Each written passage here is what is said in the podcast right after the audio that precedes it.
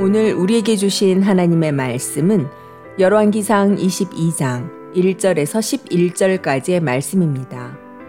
아람과 이스라엘 사이에 전쟁이 없이 3년을 지냈더라.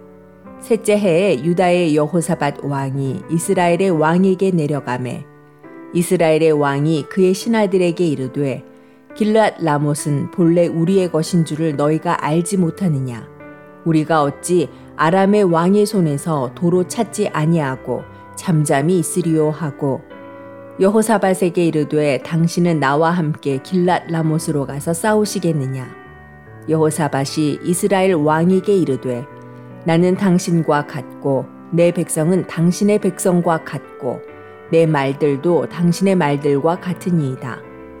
여호사밧이 또 이스라엘의 왕에게 이르되 청하건대 먼저 여호와의 말씀이 어떠하신지 물어보소서.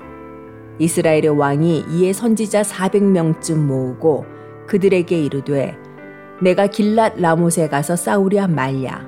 그들이 이르되 올라가소서. 주께서 그 성읍을 왕의 손에 넘기시리이다.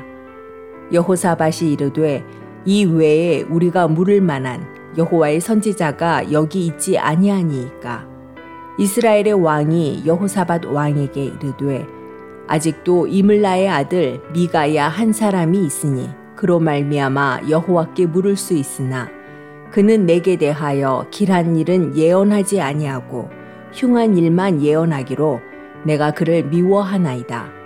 여호사밭이 이르되 왕은 그런 말씀을 마소서. 이스라엘의 왕이 한 내시를 불러 이르되 이물라의 아들 미가야를 속히 오게 하라 하니라.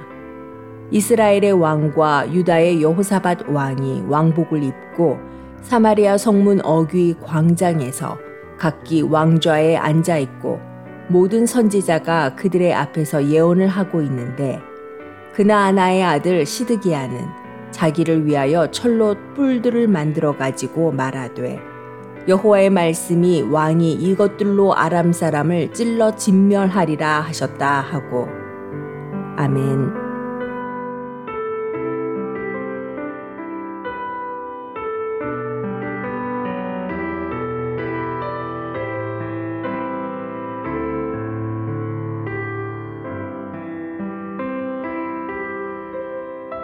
안녕하세요. 수요 묵상의 시간입니다. 북이스라엘의 아합과 남유다의 여호사밧 왕이 뜻을 합하여 길르앗 라못을 회복하려고 합니다.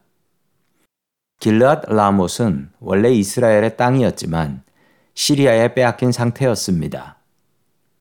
아합 왕은 여호사밧 왕과 같이 길르앗 라못을 회복하는 전쟁을 하자라고 하지요. 여호사밧은 아합과 좋은 관계를 유지하고 있었고 전쟁의 명분도 분명했기 때문에 이 전쟁에 참여하겠다라고 약속을 합니다. 그리고 그들은 예언자들을 불러서 하나님의 뜻을 물어보지요. 먼저 400명의 예언자들이 왔습니다. 그들은 한결같이 승리를 예언했지요. 그러나 여호사밧은 불길했습니다. 이 외에 다른 예언자는 없냐? 다른 예언을 듣고 싶다라고 하지요. 아합 왕은 미가야 선지자를 부릅니다. 그러나 아합 왕은 미가야 선지자를 별로 좋아하지 않았습니다. 왜냐하면 미가야는 단 한 번도 아합 왕에게 좋은 예언을 한 적이 없기 때문이었습니다. 왜 미가야 선지자는 아합 왕에게 좋은 예언을 한 번도 하지 않았을까요? 아합 왕이 우상 숭배하던 왕이었기 때문입니다.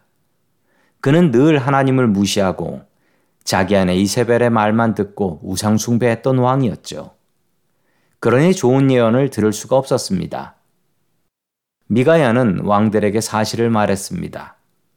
하나님께서 이 전쟁을 기뻐하지 않으시고 전쟁에서 반드시 패배할 것이다 라고 예언합니다. 아합 왕은 미가야의 예언에 화가 났고 전쟁을 마치고 올 때까지 미가야를 감옥에 가둬두라 라고 명령을 합니다. 아합 왕은 자기가 듣고 싶은 예언만 들으려고 했던 사람입니다.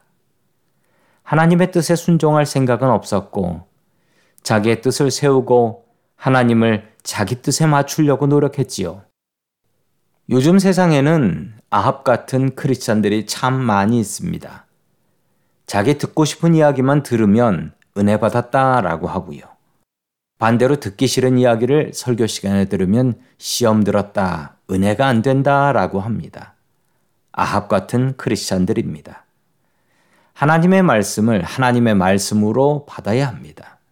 좋은 소리도 싫은 소리도 하나님의 말씀으로 받아야 합니다.